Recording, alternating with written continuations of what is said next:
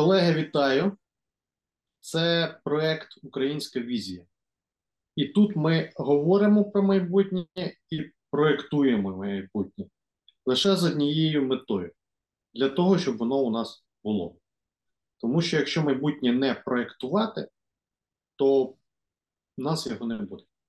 Сьогодні ми будемо спілкуватися з Ільєю Кусою. Ілля є експертом а, з міжнародної політики а, в інституті Український інститут майбутнього. Ілля е, довгий час предметно фундаментально займається глобальною політикою. І оскільки Україна це не острів в океані, а Україна знаходиться серед е, багатьох інших країн на планеті Земля. Тому ми повністю залежні від того, що відбувається навколо нас в світі. Ми впливаємо на це, і нам важливо з одного боку розуміти, які правила гри глобально, і розуміти, яке наше місце в цих е, глобальних тенденціях. І я хочу сказати, що е, ну я не думаю, що це істина, але, наприклад, нагадати тим, хто так не думав, що глобальна політика це по великій мірі а, ті правила гри, які визначають поступ всієї цивілізації. Того, як як буде розвиватися економіка, як будуть розвиватися різні суспільства, куди ми йдемо, куди ми не йдемо. Глобальна політика визначає правила гри. Тому нам важливо не просто їх розуміти, як мінімум, це перший крок, а нам важливо мати своє місце в цих правилах гри.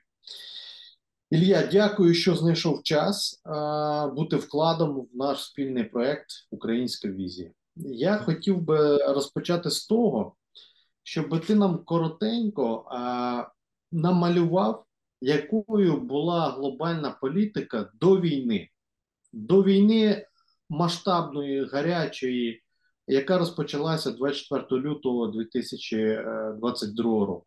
Які uh були тренди, які були гравці, які були інтереси, хто куди йшов і навіщо? От що було до війни? Як розгорталась глобальна політика? Mm.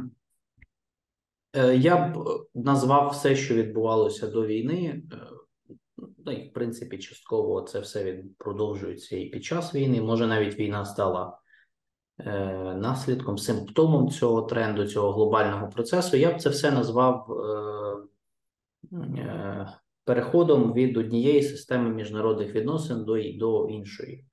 Е, на момент ну, до 24 лютого, на навіть і до 2014 року, якщо вести, е, якщо війну рахувати з того року, з 14-го, е, в принципі, світ характеризувався зростанням конкуренції за ну між Ну там було якби декілька таких трендів. Тобто, з одного боку, один тренд це було послаблення безумовної ініціативи і ролі ваги традиційних великих держав, які ну яких ми знаємо, тобто які по суті були переможцями в Другій світовій війні. Тобто ми цих маємо на увазі.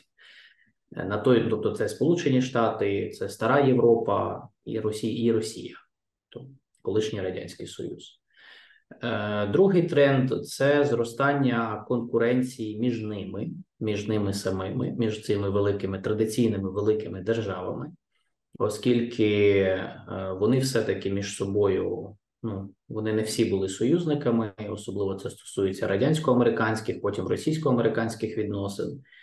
Плюс в якийсь момент Європа почала думати про автономію у складі євроатлантичної спільноти і задумувалася про те, щоб мати все таки більш самостійну, незалежну від США е, зовнішню політику і політику в сфері безпеки. Саме для цього було підписано Лісабонську угоду, яка трансформувала Європейський Союз. Тобто ідея полягала в тому, щоб зробити з Європейського союзу самостійного геополітичного гравця, тобто суб'єкта, саме з ЄС, не ну з окремих країн, щоб це була єдина Європа, потужна яка б не потребувала більше е, зонтику безпеки Сполучених Штатів, а відтак і їхнього контролю.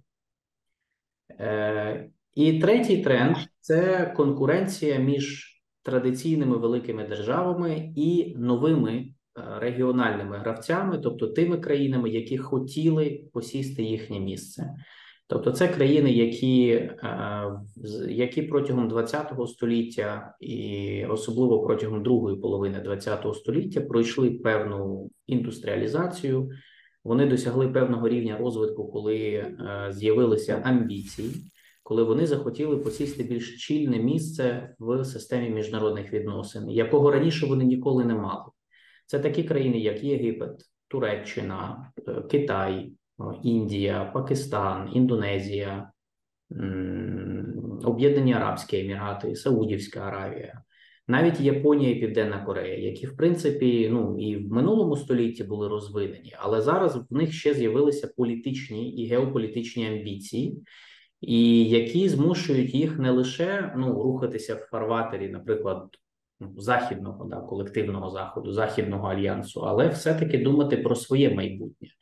Та сама Японія зараз починає потроху за останні роки. Вони дуже багато зробили для того, щоб потроху звільнитися від післявоєнних обмежень, які в які їх загнали. Ну, Сполучені Штати після окупації Японії е, в ході Другої світової війни, е, і те саме з Південною Кореєю. Тобто вони е, в межах свого західного цього західної коаліції вони все-таки рухаються. Їхня якби ну кінцева мета це самостійність, автономність на міжнародній арені. В цьому плані вони дуже схожі на всі інші країни, які зараз претендують на звання великих держав. Оце, в принципі, три такі тренди, е, які по суті, ну якими характеризувалися міжнародні відносини. Вони формували е, баланс сил на в регіонах різних. Вони впливали на розвиток е, міжнародної політики. Е, Вони впливали на те, як розвивалися взаємовідносини між різними державами, Е, і в цьому контексті перебували і ми. Тобто, в принципі, Україна е, теж була в цьому контексті. Хоча мені здається, що ми цього, ну ми як ну я думаю, що ми і як суспільство, і наші політичне керівництво в різне в різні часи не усвідомлювали цього до кінця. Тому що, в принципі, ну цей же контекст він же наш нас стосується. Ми не були в вакуумі. Е, перший тренд послаблення ваги великих держав. Це нас стосувалося, тому що це стосувалося Росії в пострадянському просторі. Після 91-го року Росія якийсь час ще е, ну по суті залишалася потужною державою, яка мала ексклюзивний політичний там економічний вплив на багато країн. Ну це зрозуміло. Але з часом вона його почала втрачати. Чисто об'єктивний процес. е, Заходили нові країни. Вона почала програвати як і весь захід. А Росія частина заходу, все таки, особливо в той час, в 90-ті роки. Вона почала програвати конкуренцію Азії і особливо Китаю, починаючи з Центральної Азії. Потім це все перекинулося її на регіон там Південного Кавказу, де вони також програли політичну конкуренцію Туреччині, наприклад, за Грузію. Ем, Тобто цей тренд він конкретно нас стосувався, тому що він трансформував е, Росію, а відтак ну міг змінити е, і змінював баланс сил в регіоні на пострадянському просторі. Е, Другий тренд це загострення від власне конкуренції між старими великими державами. Він теж нас стосувався, тому що е, саме загострення е, суперництва між Росією і країнами євроатлантичного простору всередині 2000-х, коли Росія набралася нафтодоларів, коли був нафтовий бум, вони набралися купи ресурсів, які дозволили їм почати експансію в своєму, ну так як вони це називали, ближньому зарубіжжі, включаючи Україну. Тобто, ми пам'ятаємо, що в якраз середина 2000-х це період президентства Ющенка, це початок пікової експансії Росії на наш фінансовий економічний ринок. Коли вони почали захоплювати контроль над ключовими активами і заводити свої політичні проекти, ну взяти по суті е, посилювати політичний контроль, який досяг піку при Януковичі. Е, Це ж якраз стало це стало можливо, якраз якраз після того, як е, вони накопичили ресурси, там помінялася влада е, в 2000-му прийшов Путін, тобто це інші еліти, це не Єльцин, і і вони почали, і в них спалахнуло суперництво з країнами Заходу, результатом чого стали ну різні події, і війна в Грузії, е, і потім ну спершу там були проблеми і по Молдові, потім війна в Грузії, і потім власне 14-й рік, і ось 22-й. І третій тренд він теж нас стосувався, тому що нові е, нові регіональні країни, які хочуть бути новими великими державами, вони ж теж вони теж розглядають пострадянський простір як один з таких, де можна посилити свій вплив за рахунок старих. І яскравим прикладом є Туреччина, з якою ми ну останнім часом, там ще при президентстві Порошенка, почали розвивати стосунки. Це просто яскравий приклад країни, яка раптом почала посилювати свій вплив. Хоча там, наприклад, ще там 40 років тому вона такого впливу і таких ресурсів не мала, амбіцій точніше не мала. Е, І те саме стосується багатьох інших країн, там Китаю, е, Польщі зараз, особливо е, на фоні того, що відбувається, Індії і багатьох багатьох інших. Тому, тобто, ми перебували в цьому контексті, і контекст довоєнний е, він по суті характеризувався тим, що світ поступово е, переходив від однієї від старої системи міжнародних відносин, сформованої після 91-го року, е, до якоїсь нової, яка ще не сформована. І на мою думку, війна в Україні, ну точніше, повномасштабне вторгнення в 22-му році, це ну вже такий апофеоз е, цього одного з цих процесів. Тобто, це конкретно стосується відносин Росії і країн Заходу, але по великому рахунку це результат, тому що будь-який міжсистемний перехід він характеризується конкуренцією великих держав. А конкуренція це в тому числі війни. Е, Ну не завжди, але це в тому числі така форма теж вони можуть приймати. І на нашому прикладі, на жаль, просто ну Росія в цій конкуренції, намагаючись вижити в цій конкуренції, вони вирішили, що вони мають відстояти свій глобальний інтерес е, в цій битві силою зброї. Ну, І якби вони вирішили, от прийняли таке рішення в 22-му році, яке правда, ну не доз... ну, вони не змогли його реалізувати. Хоча вони, я б сказав, вони були дуже близькі до цього, але реалізувати не змогли. Да, давай ще раз. Це мільйон раз проговорено, але давай ще раз. Чому Росія а, напала на Україну 24 лютого? Які з твоєї точки зору там ключові були мотиви і причини? Ну, я ж як я сказав, глобально, е, на мою думку, це е, спроба Росії е, продемонструвати свою здатність захистити свій глобальний інтерес, свою зону впливу, зону інтересу, в яку входила Україна за на їхню думку, силою зброї. Коли вони не могли цього зробити іншим способом, коли вони почали втрачати контроль над Україною, особливо після 2014 року, культурний, політичний, економічний контроль. Вони вирішили ще довести, е, бо для них це це для них ж це битва зі Сполученими Штатами, ну з Заходом, не не, не так з Україною. Ну була принаймні. Вони ж мислили геополі, великими геополітичними категоріями. Ну, особливо особисто Путін любив так мислити, і для нього це була гра, в якій він мав показати, що він здатний використовувати силу, мобілізувати ресурси на те, щоб власне захистити свій от певний інтерес і відстояти е, зону сферу впливу, на яку він претендував. Бо інакше, е, ну інакше Україна е, відходить. Ну по суті, її виривали зі сфери впливу Росії. Ось, в принципі, глобально мені здається, така мета була. Ну не мета, це скоріше мотивацію пояснює на глобальному рівні. Звісно, я не виключаю, що були там ну якісь особисті речі. Там зрозуміло, що тому, що рішення приймалося, е, я думаю. Ну, в умовах, коли вони могли не прийняти таке рішення, вони ж в принципі могли не піти війною, а наприклад, продовжувати нас затягувати в пастку мінських угод політичну. І в принципі, я навіть думаю, що їм би мабуть вдалося в якийсь момент, тому що вже тоді йшли переговори про те, щоб ми ну ми робили певні поступки по мінську, і це обговорювалося. І навіть Сполучені Штати були готові на нас натиснути заради цього. Тому, е, але ну прийняли рішення таке, яке прийняли. Е, глобально мені здається, от воно виглядає саме так. Тобто, вони хотіли показати Сполученим Штатам їхнім союзникам, що е, вони здатні силою зброї створити такий такий баланс сил, який вони вважають найкраще. Це баланс сил, в якому Україна в сфері впливу Росії, і все окей, щось пішло не так. Вірніше, майже все пішло не так. Як ти думаєш, чому для росіян все пішло не так? Чому вони не очікували те, що Україна підніметься, самоорганізується і mm -hmm. дасть відповідь?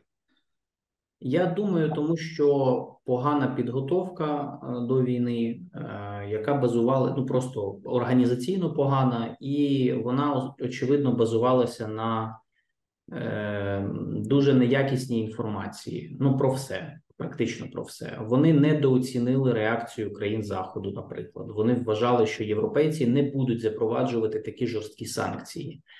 Е, вони думали, ну європейці побояться, тому що там же ж санкції деякі, і це правда. Вони завда... вони завдають удару і по європейцям. Так само вони ж самі там самі нещодавно в Європі рахували це там приблизно 100 мільярдів євро. Вони втратили через ці санкції, і е, очевидно, росіяни думали, що так що європейці на це не підуть. Мовляв, вони там знову запровадять якісь санкції, там символічні, і далі вони не стануть обривати всі зв'язки з Росією, особливо енергетичні. Е, вони недооцінили реакцію всередині України. Вони, мабуть, думали, що частина населення е, ну зустріне їх як визволителів, чи буде принаймні пасивна. Цього не сталося. Е, я так розумію, вони переоцінили свою внутрішню сітку в Україні, тобто своїх агентів, там типу Медведчука, які тут мали підняти, я не знаю що, якесь повстання, Е, чи чи просто вони переоцінили його вплив через їхні інформаційні ресурси. Виявилося, що це все пшик. Насправді ніякого ну ніякої потужної мережі е, агентів впливу в них немає. Їх дуже дуже швидко закрили в перші дні війни. Е, тобто, я думаю, що все таки виною всьому їхня ну просто погана підготовка, от в усіх сенсах цього слова. Тому що одна справа хотіти мати амбіцію, наприклад, взяти, показати, як вони силою захищають свій глобальний інтерес. Інша справа реально це провести, і тут вони ну от не, не змогли, не дотягли, не підготувались, недооцінили, багато чого переоцінили, ну і так далі. Показали, що блеф, бутафорія і вітряні мельниці – це частина і завжди була частиною путінської політики. А скажи, чому країни Заходу недооцінили Україну? Вони ж також е, давали прогнози на те, що ми недовго простоїмо. Ну, об'єктивно, е, якщо ж ну вони ж дивилися, вони ж не вивчали нас е, з погляду, ну там як це волі окремих людей, які на героїчні вчинки пішли, щоб зупинити вторгнення. Е, героїзм складно оцінити, ну його не можна спрогнозувати. Це ж е, абсолютно ну. Ми вистояли е, не не тому, що об'єктивно ми відповідали якимось суперкрутим критеріям. Ну об'єктивно ми програвали. От просто якщо дивитись тупо на цифри, там на там готовність, якісь там просто там кількість армії, якась там якість їхня і так далі. Ми програвали. Але є суб'єктивні фактори, включилися, які просто складно прогнозувати. Їх нереально прогнозувати. Ну вони не вони ж не вивчали. Ну і до речі, це одна з е, одна з прогалин, яка дуже довго була в західних Е, і розвідках, і їхні медіа. Ну вони не вивчали Україну глибоко. Вони не знали, що тут відбувається, чи готові люди, яка в них воля у людей? От чи готові дійсно люди до вторгнення, і чи будуть вони захищати свій дім, чи не будуть там моральний дух і так далі. Ну тому, в принципі, вони зробили такий висновок найлегший. Типу, ні, ну ясно, ми подивилися там. Вони я просто пам'ятаю, коли була ця вся ситуація. Дуже багато в західних медіа постили фотографії, оці от інфографіка порівняння українська армія, російська. І так, ну але ця інфографіка, вона ж е, ну окей, вона там показує, що Україна не витримує такої війни, але з іншого боку, вона ж звісно не враховує оці суб'єктивні е, фактори, типу моральний бойовий дух, мораль, воля, готов героїзм, там готовність самоорга... рівень самоорганізації людей в часи кризи і так далі. Е, бачиш, мені здається, це не лише героїзм окремо взятих людей. І західні аналітики, і Росія вони проспали один фундаментальний сув, який відбувся в Україні за останні 10 років. В Україні виросла нова когорта людей, е, людей е, вже нової України, людей з іншими цінностями, мотиваціями, людей е, з ініціативою.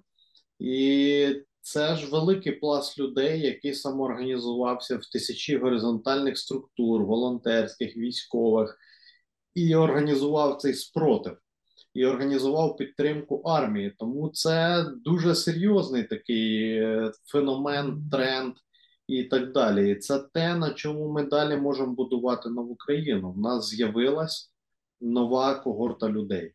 Скажи, Ілля, як війна в Україні і те, як вона розгортається, і те, що Україна е, як це поламала плани Росії. Як це змінило глобальну політику на даний момент? Як змінились, можливо, тренди, можливо, сценарії, можливо, розстановки на цій великій шахматній досі? Що змінилось в глобальній політиці з війною в Україні?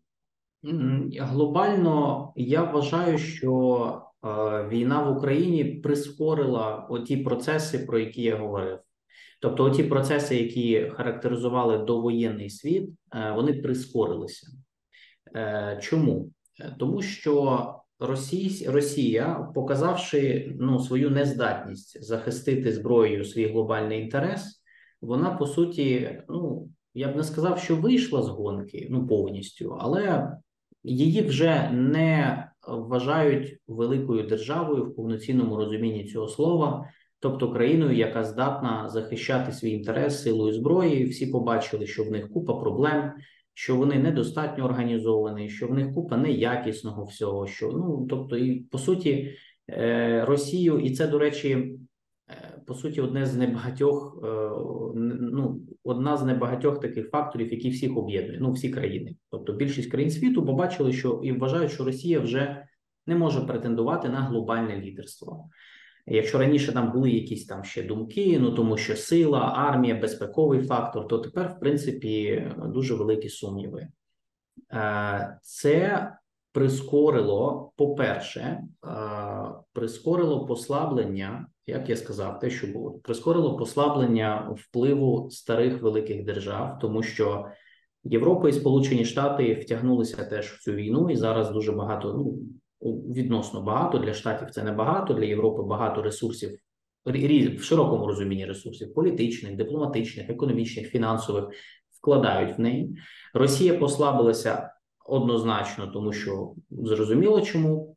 І відповідно це е, створило можливості для е, якраз країн, які претендують на е, домінування у світі, не претендують на те, щоб стати більш активними в світових справах, якраз прискоритися з цим, тому що вони побачили в цьому можливість з одного боку розширити свою зону комфорту, де можна проводити експансію, тому що обидві сторони послаблені.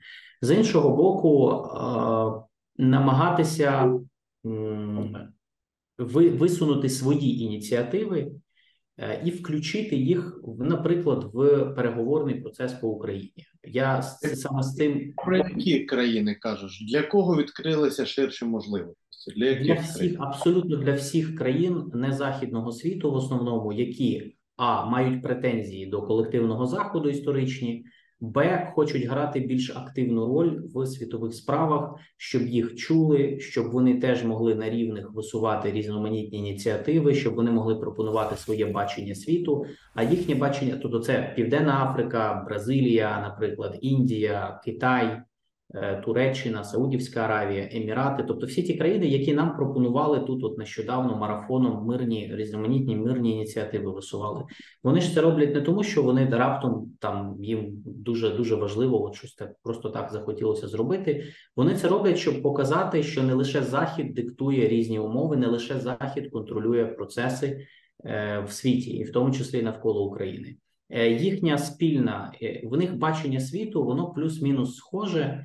Його можна ну спільно підвести під термін багатополюсний, багатополярний світ. Тобто вони вірять, вони вважають, що світовий порядок має бути не однополярним, тобто США і все, як це було в 90-х 2000-х, не двополярним Росія, США або Китай, США, а багатополюсним. Тобто в ньому мають бути багато центрів сили, центрів впливу в регіонах, які мають мати між собою динамічні взаємовідносини, і від яких мають далі е, відбудовуватися різні країни вже меншого порядку.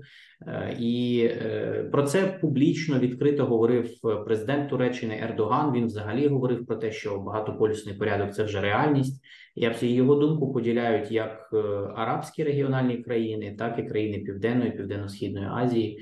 Тому, тобто, по суті, те, що починав почалося ще до війни, воно прискорилося завдяки тому, що е, війна з'їла дуже багато ресурсів у Росії, і тому її вдалося потіснити. І тобто Росія зараз не може відволікатися на чимало напрямків зовнішньої політики. Всі це знають і цим користуються. Іран скористався цим для того, щоб вибити з Росії там за дрони. Вони вибили з Росії там і і підвищення квот на імпорт своєї сільськогосподарської продукції до експорт до Росії, і вибили з них військові технології, е, і майже вибили ці військові літаки нові, хоча ще угода не завершена. І навіть за деякими даними вибили е, якісь її технології по ядерній ядерній зброї. Тобто, це дуже це те, чого вони не могли е, з росіян вибити багато років. Насправді, а тут просто в умовах війни їм це вдалося. Е, Китай, взагалі, я вважаю головним ну бенефіціаром ну, на російському ринку з погляду війни, тому що вони по суті поставили і і вони створюють зараз умови в Росії такі що Росія навіть після війни е, буде завжди залежною від Китаю е, ну в усіх відносинах, і в принципі для Китаю це дуже добре насправді. Тобто, з погляду китайської політики, послаблення Росії в результаті війни відкрило можливості для для здійснення експансії на їхній ринок. Ну там, як мінімум, я бачив ринок е, автомобільний, там він, ну, він повністю зараз практично повністю під Китаєм. Тому, в принципі, от такі от можливості. І плюс Сполучені Штати Європа, які втягнулися в теж війну в Україні, е, вони витрачають певні ресурси. Вони теж змушені домовлятися з країнами незахідного світу, тому що вони розуміють, що для стримування Росії і Китаю потрібна підтримка і країн незахідного світу. І тому вони от з ними зараз зустрічаються то в Копенгагені, то в Саудівській Джидді, і відповідно, ну тобто, теж відкривається можливість для того. Ілія, ми зараз проговорили, які додаткові можливості отримали країни незахідного світу. Да? Вони отримали можливість будувати свою регіональну гру, претендувати на більшу роль глобально і так далі.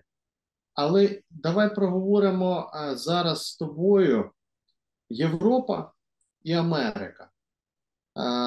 Ти кажеш, що Європа послабла ну вона можливо, ну я я не зовсім згоден з цією тезою, що вона послабла, тому що до війни Європа була досить поляризована, розділена, багато гравців, багато інтересів. Там е, Німеччина вже з Росією зближалася, е, ну ну і так далі. Франції своя гра. Зараз Європа стала більш єдиною, більш монолітною, і вона збільшила витрати на озброєння, ну і так далі. Давай поговоримо про те, а хто, по-перше, як змінилася сама Європа під час війни. По-друге, хто на Заході отримав додаткові можливості, які від США до інших європейських країн. Там же також не всі послабли. Дехто вийшов в суперпозицію, наприклад. Я вважаю, що Європа не стала монолітною. Це тимчасове явище, яке стосується лише України. Тобто, якщо дивитися на питання підтримки України, так Європа вся єдина. Якщо дивитися на інші питання, які внутрішньоєвропейські, там нічого не змінилося. Вони як е, сварилися з приводу питань, наприклад, того, як має функціонувати Європейський Союз, так і сваряться. Тобто, це стосується і питання, наприклад, там принципів голосування в європейських органах, і питання того, хто має бути сильніший: європейські наднаціональні структури чи національні парламенти. Ця дискусія досі продовжується. Вони не можуть дійти згоди щодо Лісабонської угоди, і взагалі як її змінити. Тобто політичні суперечки, ті, які завжди були в Європі, вони лишилися. І в принципі, я я не вважаю, що війна це якось змінила. Вона їх об'єднала. Один один момент. Деякі ключові європейські країни досить близько зближувались з Росією. Мені здається, що це закінчилось. Це ж суттєво це закінчилось. Да, але я знову таки я ж я ж кажу, це не вплинуло на їхні внутрішні дебати, які і складають одну з їхніх е, слабких місць. Тобто їхнє слабке місце Європейського союзу в тому, що вони не єдині.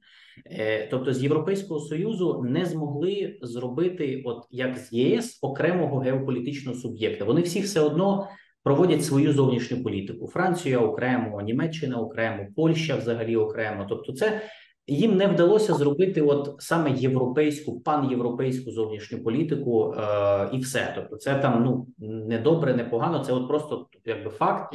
Війна по суті дискредитувала частину, тобто, по суті, війна ще більше поляризувала їх, тому що е, колапс е, оці, цього стратегічного енергетичного партнерства між Росією і окремою і Німеччиною, наприклад, бо саме це була основа цієї нової східної політики з 90-х років. Він дискредитував Німеччину. І зараз до Німеччини немає довіри, тому що, наприклад, поляки, і вони ну справедливо потім піднімають питання, як можна Німеччині довіряти в майбутньому, враховуючи те, яку вони політику будували з Росією, чим ну якби їм допомагали, тобто Росії посилюватися, і те саме такі самі претензії до Франції. Е, тому я думаю, що це якраз, е, тобто вони будуть. Я думаю, що вони стануть ще більш поляризовані в політичних питаннях, і це створює можливості для країн нової Європи. Це от відповідаючи на питання, які країни отримують можливості. Отримують можливості країни Вишеградської четвірки на чолі з Польщею, тому що вони зараз і вони цим ну багато експлуатують зараз. Це вони користуються зараз ситуацією і говорять постійно говорять, що бачите, ми казали, ми були праві з самого початку, що Росія загроза. Це перше. Друге, що потрібно давати більше е, впливу і більше повноважень е, країнам нової Європи, бо їм видніше, вони краще розуміються на ситуації, і зараз вони можуть піднімати питання е, ну от е, більш там рівномірного розподілення впливу в європейських органах, враховуючи те, що, от, наприклад, Німеччина е, по суті себе дискредитувала тим, що вони довгий час будували стратегічні відносини з Путіним. Навіть після 2014 року, і для Польщі, наприклад, це дуже дуже серйозна можливість, тому що це дає їм це дає їм шанс посилитися в Європі і стати одним з регіональних таких е, ну важковаговиків, яким по суті Польща зараз стає. Я думаю, що вони будуть конкурувати за це місце е, з Німеччиною, Францією, особливо маючи підтримку США. То ми не забуваємо, що Сполучені Штати вони підтримують країни. Нової Європи, ну Балтії і Польщу і Румунію, зокрема, на противагу німецько-французькому тандему, ну який зараз вже не зовсім тандем після того як Меркель пішла, але тим не менше. Як поляки це конкретно роблять? Як вони зараз посилюють себе? Що конкретно? Е, Ну вони е, вони зараз домінують в інформаційному. Ну тобто, вони є головний голос України, е, вони є головний адвокат України. Вони головний голос саме оцього наративу про е, ну жорсткого російського підходу і е, вони є головним хабом логістичним для нас. Тобто, ну всі поставки ну, військові йдуть через Польщу в основному дуже багато. Е, вони прийняли дуже багато біженців е, і стали по суті хабом знову таки для українських біженців. Вони дуже багато вони зараз переозброюються. Тобто на фоні війни їм вдалося. Ну вони зараз можуть виправдати будь-яку програму переозброєння своєї армії. Вони вони збільшили кількість своєї армії, здається, майже вдвічі, і зараз закуповують нове нове озброєння у Сполучених Штатах і через союзників Сполучених Штатів. Зокрема, от нещодавно вони закупили комплекси Петріот у Південної Кореї. Е, і будуть закуповувати більше озброєння. Тобто, вони ж самі їхній прем'єр чи міністр оборони ж вони напряму сказали, що вони хочуть створити найбільшу армію в Європі. Ну це от їхня амбіція. Е, тобто, по суті, вони користуючись ситуацією, вони посилюють свій силовий ресурс, вони посилюють інформаційні ресурси. Користуючись тим, що саме їхній меседж є найбільш популярним, бо вони завжди можуть сказати: бачите, ми завжди говорили про російську загрозу, ви не вірили, але тепер ви маєте нас все-таки чути більше, і вони змогли консолідувати навколо себе оцю групу країн, які є нашими ну найбільшими адвокатами. Це країни Балтії е, і країни Вишеградської четвірки, в тому числі е, зараз будуть просувати з подвоєною швидкістю питання, тому що знову таки всі подивилися, що дуже важлива логістика. Е, особливо, ну, наприклад, у зв'язку з питанням там вивезення зерна з України, банально, і вони можуть е, вони можуть з подвоєною силою просувати такі проекти, там як е, Тримор'я, наприклад, і вимагати більше коштів, ну виправдовуючи це тим, що дивіться, на це потрібно в тому числі для питання для того, щоб посилити зв'язаність регіону під Польщею, в тому і для е, що можна потім використати для оборонних цілей в разі, наприклад, нової російської агресії. Е, тобто, поляки, от якщо дивитися на країни, які отримали ну чимало таку суперпозицію, е, як ви сказали, ну от Польща, я вважаю, одна з таких країн. Там зрозуміло, що інше так. Хто ще в Європі отримав якісь вигоди або посилив позицію? Ну, я б Що сказав, що серед інших країн е, я більше нікого не бачу. Тобто, так, щоб прям сказати, тому що стара Європа вони програли. Я вважаю, що вони, е, вони програли. Е, Геополітично програли свою гру, тому що їхня геополітика вона будувалася на, на союзі з Росією, на партнерстві з Росією. Ну, союз, можливо, сильне слово. Ну окей, на стратегічному партнерстві з Росією. Е, І вони ну вони програли свою гру, е, коли Росія розпочала вторгнення. Тобто, по суті, Росія сама підставила, сама вбила цей проект. Але е, разом із цим, ну по суті, ті країни, які просували це партнерство, це Італія, Франція, Німеччина, меншою мірою Іспанія. Вони програли. Я б ще сказав, що непогані позиції у Британії.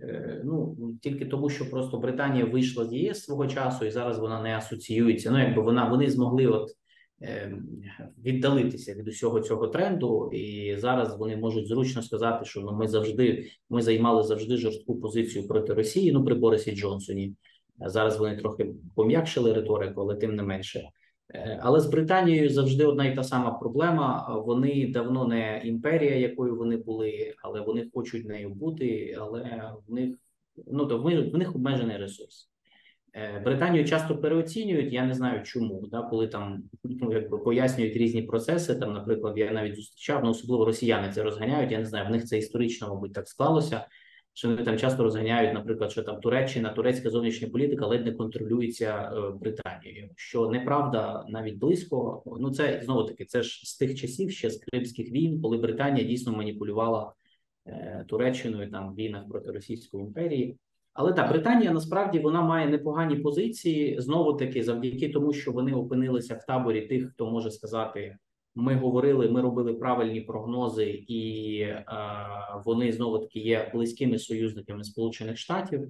Але в Британії там специфічні моменти пов'язані з тим, що в них взагалі, тобто вони просто мислять е, е, глобальніше ніж Польща. Е, Польща хоче е, отримати е, зафіксувати своє лідерство, хоча б в на субрегіоні Центрально-східної Європи.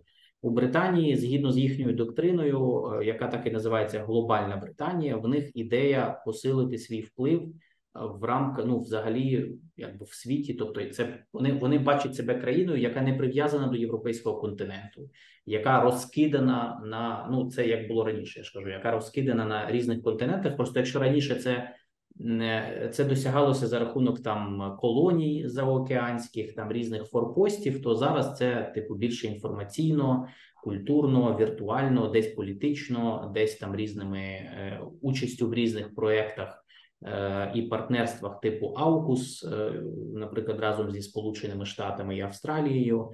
Е, Ну, я ж кажу, тут просто тобто їхня концепція, вона правильна з погляду їхньої цілі бути одним з ну то залишитися однією з великих держав, старих великих держав.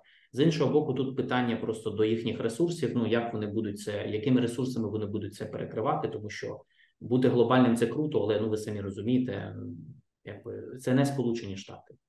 Я дякую. Скажи, як США? Що ця війна дала США? Ну, я б сказав, що вони е, вони дуже багато чого отримали. По-перше, вони отримали можливість знову мобілізувати європейських союзників на спільній платформі. Цього не було з моменту по суті холодної війни. Тобто, знову європейські союзники під зонтиком безпеки, під парасолькою безпеки штатів. Знову їх можна разом, значить, їх разом зібрали, і вони тепер е, проводять ну більш-менш узгоджену між собою політику.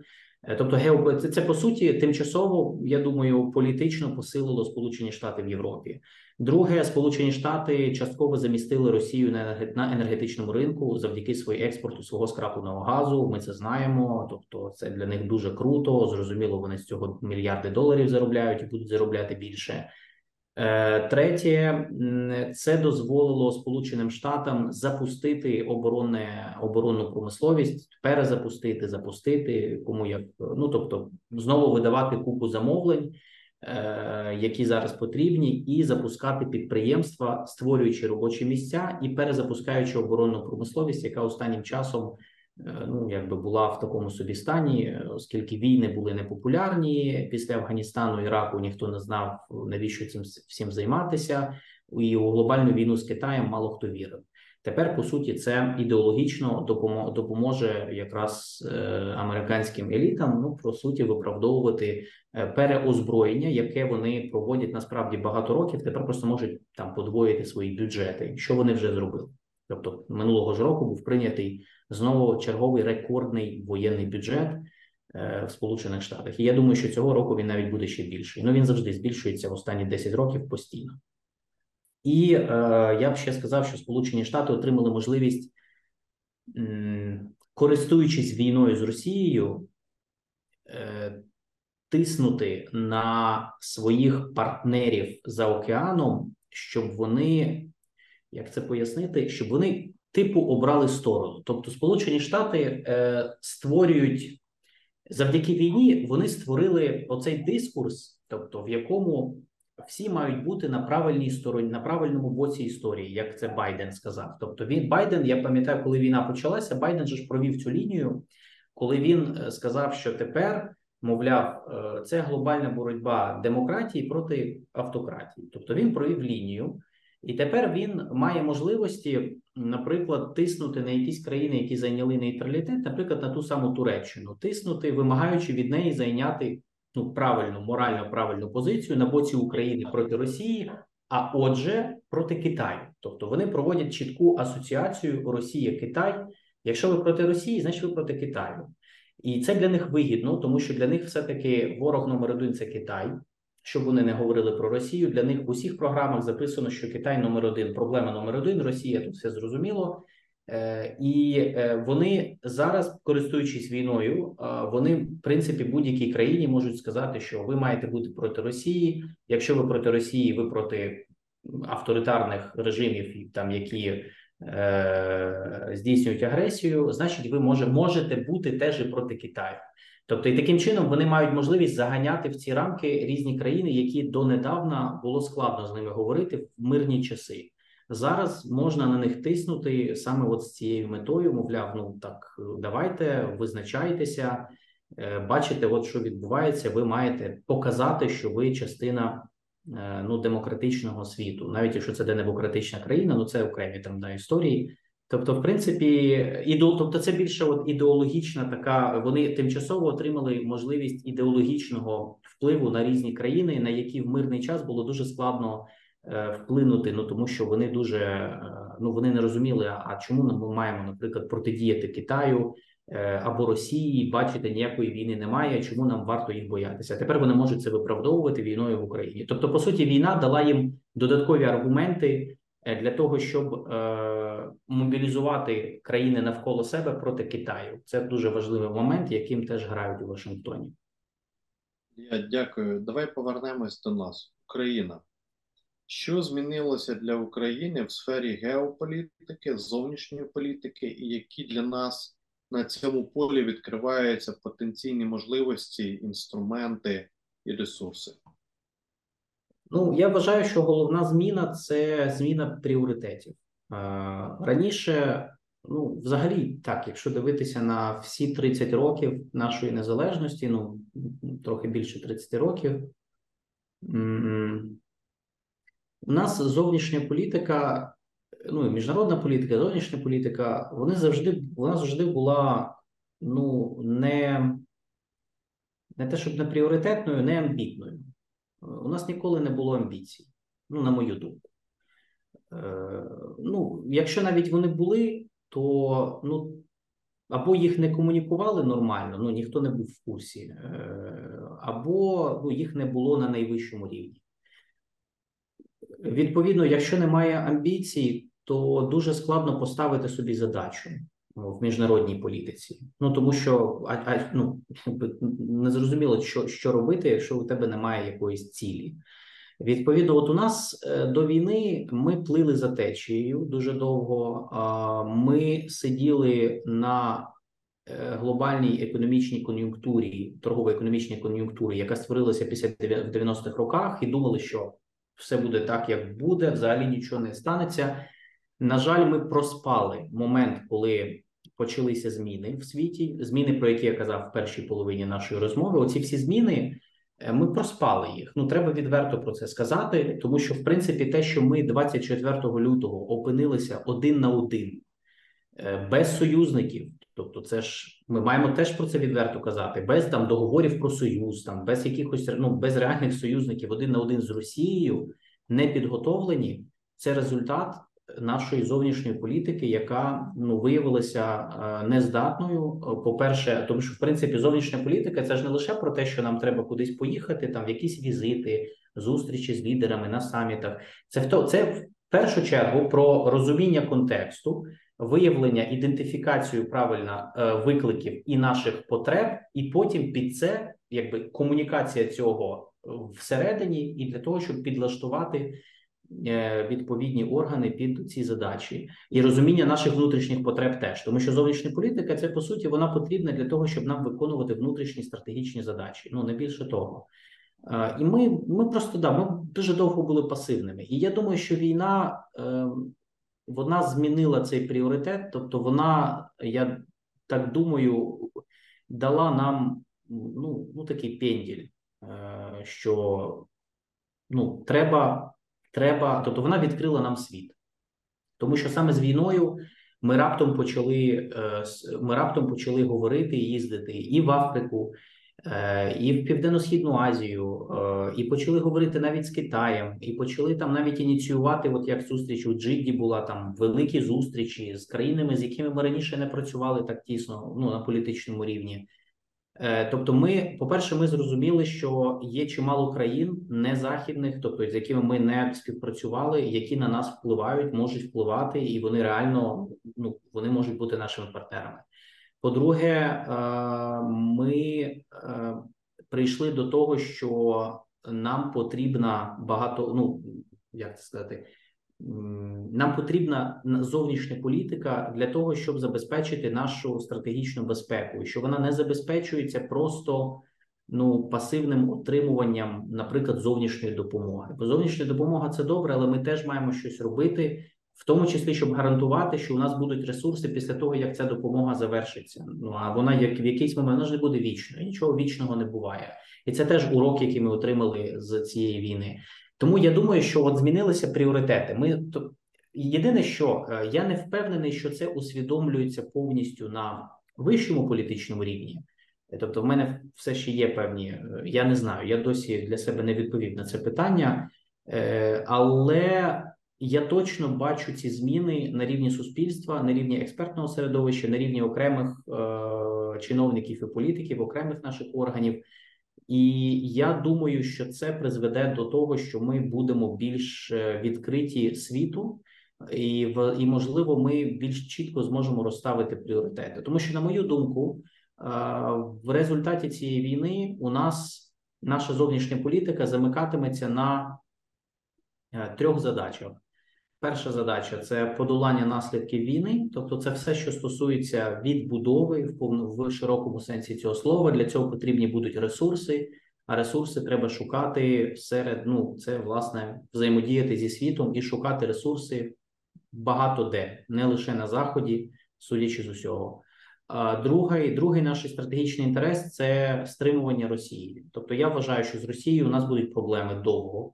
Навіть якщо війна завершиться, наприклад, там перемир'ям чи миром, це все одно не знімає проблем Росії. Тобто конкурентні стосунки з Росією у нас надовго в тій чи іншій формі, в формі війни, в формі просто конкуренції, в формі холодної війни, неважливо. І це значить, що нам потрібно буде вибудовувати нову колективну е, систему колективної безпеки, нову архітектуру безпеки в Євразії, не лише в Європі, а в Євразії, для того, щоб стримувати Росію. Для того, щоб була ефективна така система, в неї потрібно залучати в тому числі незахідні країни Південного Кавказу, Центральної Азії, Південної Азії, Близького Сходу, тому що інакше Росія завжди буде обходити там санкції, наприклад, через ці країни, що вона вже робить сьогодні. І третій наш інтерес це ну мені здається, що ми можемо зайняти роль балансира різних впливів в регіоні. Е, це ну дуже важлива роль, тому що після Очевидно, що послаблення Росії на пострадянському просторі призведе до загострення конкуренції в цьому регіоні між різними країнами, які сюди хочуть зайти, і тими, які тут вже є. І я думаю, що Україна е, саме велика ну тобто сильна, централізована, потужна Україна потрібна для того, щоб збалансувати ці впливи. Е, як балансир, тобто в позитивному розумінні цього слова, е, і для того, щоб збалансувати, наприклад, Туреччину. Очевидно, що Туреччину треба було буде збалансувати після війни, бо вона залишиться єдиною потужною державою в Чорному морі. А ми знаємо, що Туреччина має амбіції, претендує на розширену сферу впливу, в тому числі, ну я думаю, що і Крим сюди входить, е, ну принаймні, ну не територіально, тобто я не думаю, що вони там мають якісь претензії територіальні, але в плані політичного іншого впливу абсолютно так. І е, і Україна зможе збалансувати Туре, Туреччину в Чорному морі, наприклад, в інтересах Сполучених Штатів і Європи. Так само ми зможемо балансувати ту саму Німеччину і Францію в центрально-східній Європі в інтересах США Польщі, балансувати Польщу в Білорусі Е, е, в інтересах знову таки Західної Європи, тому що в Білорусі ми з Польщею будемо конкурувати. Ну знову таки в позитивному розумінні, ну це нормально. Е, ми зможемо балансувати. Ну там той же навіть Китай, ну в певних аспектах зрозуміло, що це не порівняні все таки країни, але тим не менше, в якихось аспектах там в Центральній Азії ми зможемо стати мостиком для того, щоб навести комунікацію між країнами Південного Кавказу, які були довгий час під Росією. Це і Вірменія, і Азербайджан, і Грузія з Європою, тому що ми для них нормальні природні партнери. і У нас вже є стосунки. Тобто, ця роль вона буде дуже важливою, Е, і саме ця роль пояснює, чому всім країнам е, буде потрібна саме сильна Україна, тобто не просто фронтир і сіра зона, а саме нормальна сильна Україна, з ну яка зможе виконувати, тому що для того, щоб виконувати цю функцію, потрібні ну достатньо сильні інституції і нормальний кадровий, ну нормальні кадри і виважена стратегічна політика. Ну, відповідна стратегія просто має бути. Тому от я я бачу, що наша зовнішня політика вона буде виглядати так. Інше питання: наскільки всі це усвідомлюють, е, не знаю. От, але принаймні, от ну я бачу, що все більше людей ну сходиться до того, що оці оця зміна вона фундаментальна насправді, тому що ми раніше так не думали.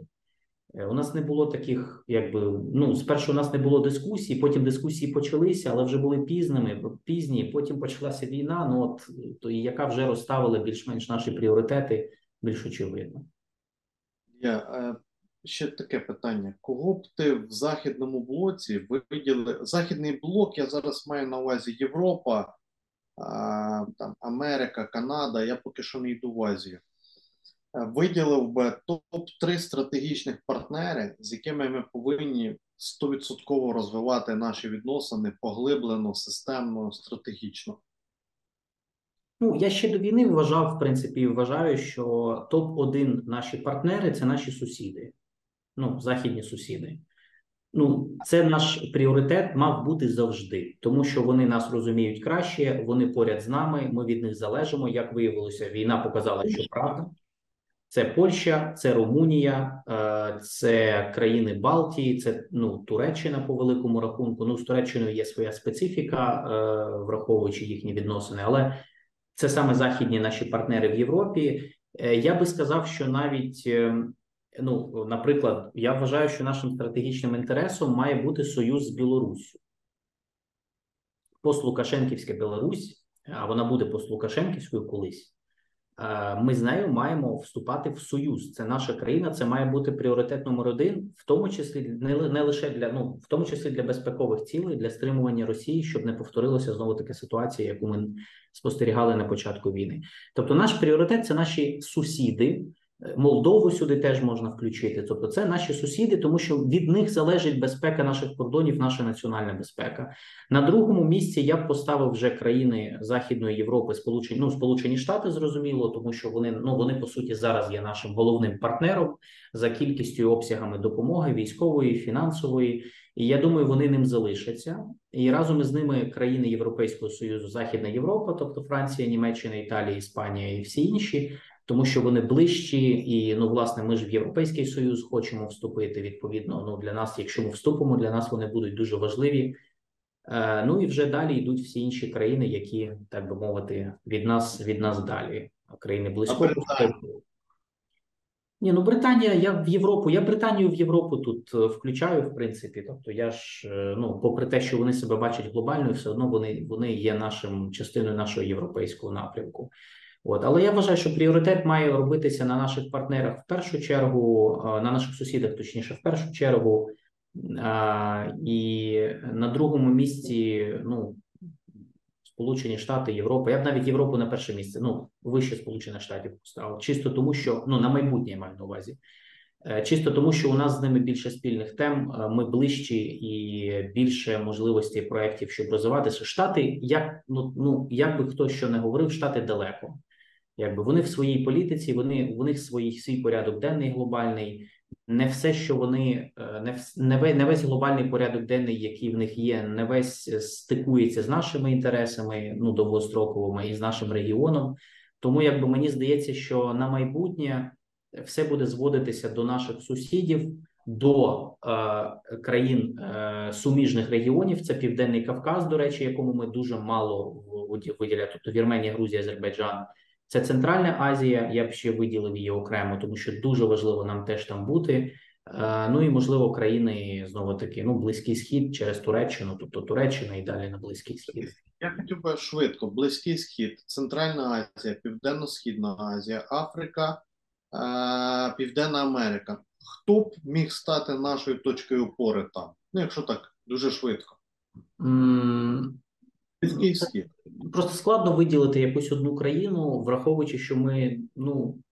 Я не знаю, з якою які ми відносини матимемо, і тут ж залежить від того, які нам потрібні ресурси. Я думаю, що всі ці регіони, які віддалені від нас, нам не потрібно на них е, зациклюватися прям ну дуже сильно. Е, все буде залежати від того, е, що ну які ресурси нам потрібні будуть, щоб вирішувати ті чи інші задачі, і в кого вони будуть. Я можу там, звісно, сказати, що, наприклад, там серед країн Північної Африки ну важливими є Марокко і Єгипет.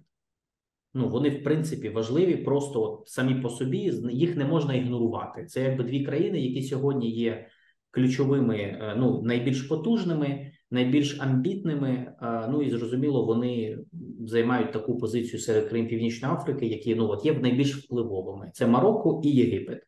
Раніше був Алжир, але з Алжиром зараз все складновато е, достатньо. Він трохи втратив своїх позицій. Якщо брати Африку, субсахарську Африку, ну я можу сказати, що там, в принципі, серед найбільш впливових країн це Нігерія, зрозуміло, Південна Африка, е, це можна назвати Сенегал, е, можна назвати Чад. Я б ще ну не знаю, це от такі країни, які мають вплив в різних організаціях, е, але знову таки я не знаю, чи вони нам знадобляться. Тобто, з яких я тут не можу прямо зараз там сказати, розкласти там, що в них є, що нам ну тобто Південно-Східна Азія. З ким нам точно треба і є потенціал? Е, В'єтнам, Індонезія, Малайзія. Ну, Південна Корея, Японія, оскільки вони нас підтримали, зрозуміло, але знову таки я не впевнений щодо саме наскільки ми зможемо. Ну, я не впевнений щодо того, що ми зможемо з них щось багато брати. Ну, окрім політичної політичної співпраці, з економічного погляду, з погляду наших комерційних інтересів, це В'єтнам, Індонезія, Малайзія, Бангладеш, чому ні? Ну, ці країни. Ну, Китай я вже ну зрозуміло. Китай мені здається залишається, тому що ну якби він мені здається, що досі Китай наш перший торговельний партнер е, попри війну. Е, Останнє питання. Як би ти навіть я не знаю, як його сформулювати. Да? У нас розширюється зовнішні пріоритети. У нас з'являється там досить багато роботи. Нам треба грати в світі, нам треба бути частиною світу, щоб захищати свої інтереси, просувати свої інтереси і так далі. Як би мало працювати наше Міністерство закордонних справ для того, щоб бути ефективним, потужним, впливовим і дійсно а, бути інструментом для країни? А, От як би ти його реформував або створив, або як би мала бути його робота побудована у майбутній Україні? Ну насправді Це питання, мабуть. і нестандартне, але цікаво, як ти на нього відповісиш. Е, я вважаю, що наш МЗС він, е, він може працювати нормально, е, і він працює нормально.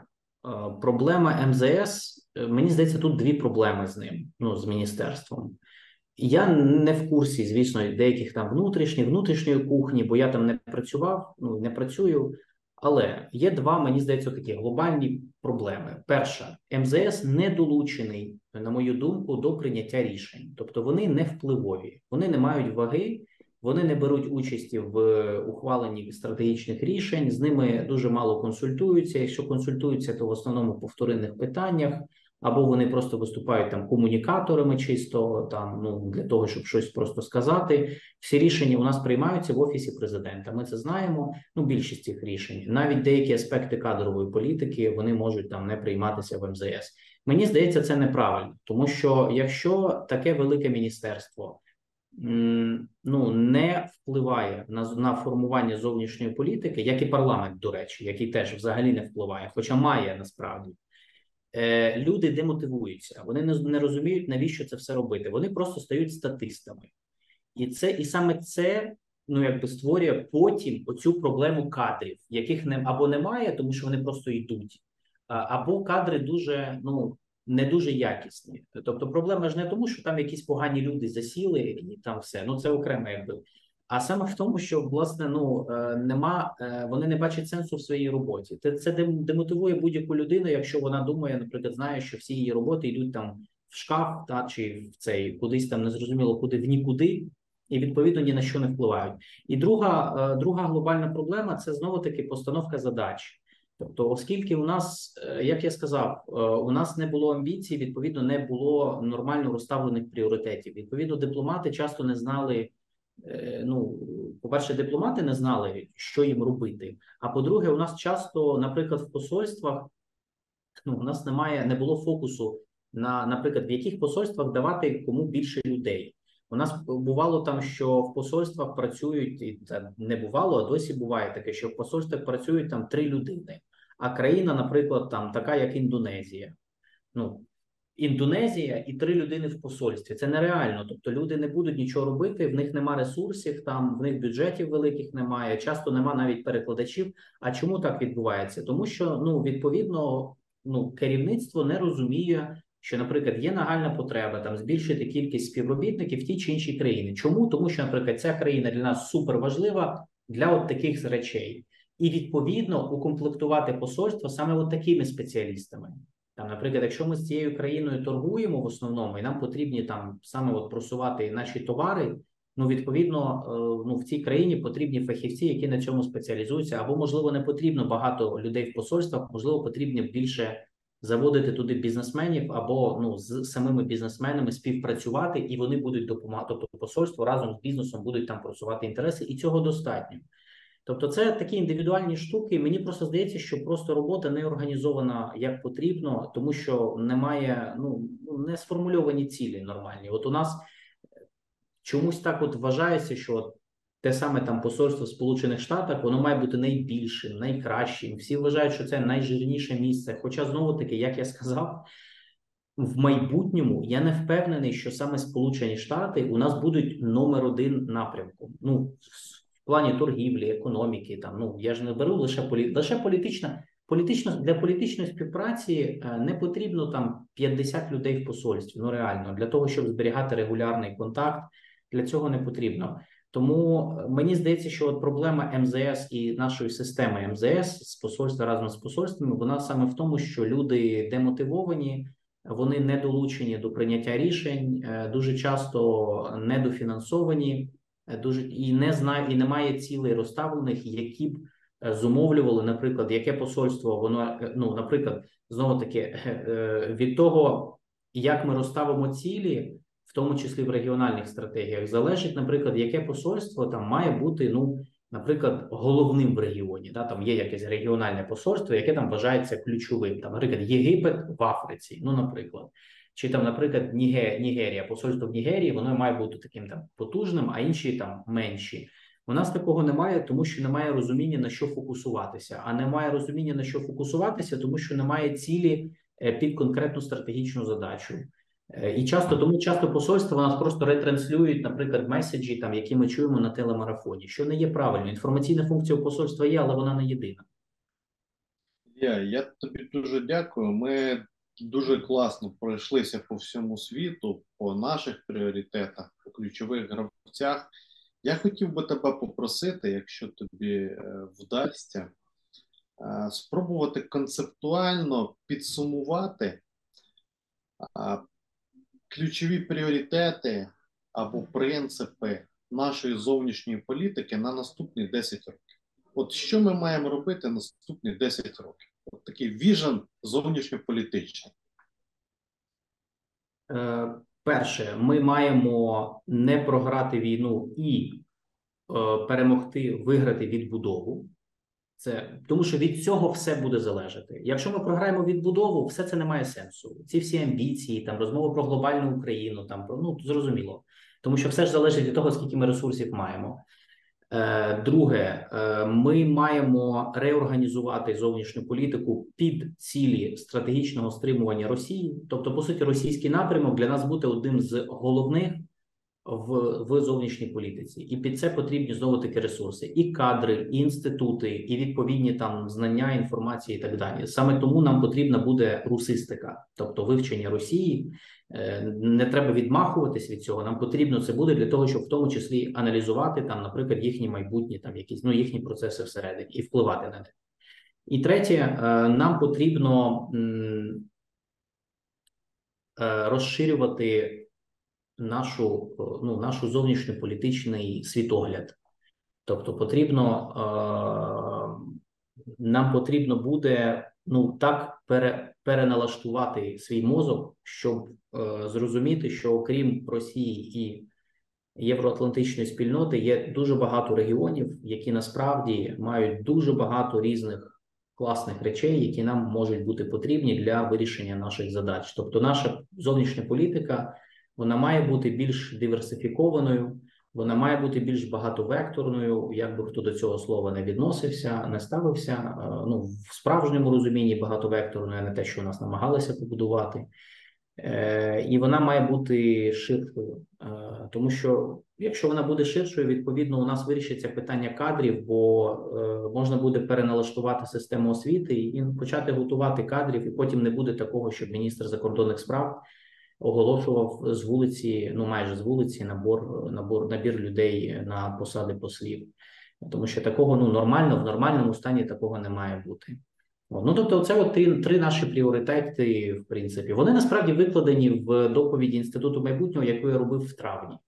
Там це все було. Тобто, ми це ми на ці питання відповіли. Вони в нас в нас готова відповідь, і в SEO Club, до речі, я про це теж говорив. Тому Ілля, я тобі хочу дуже подякувати за цей такий панорамний огляд е, глобальних політичних трендів, про нашу роль в цих трендах сьогодні і завтра, і про твій вклад в нашу кристалізацію візії майбутнього нашої країни.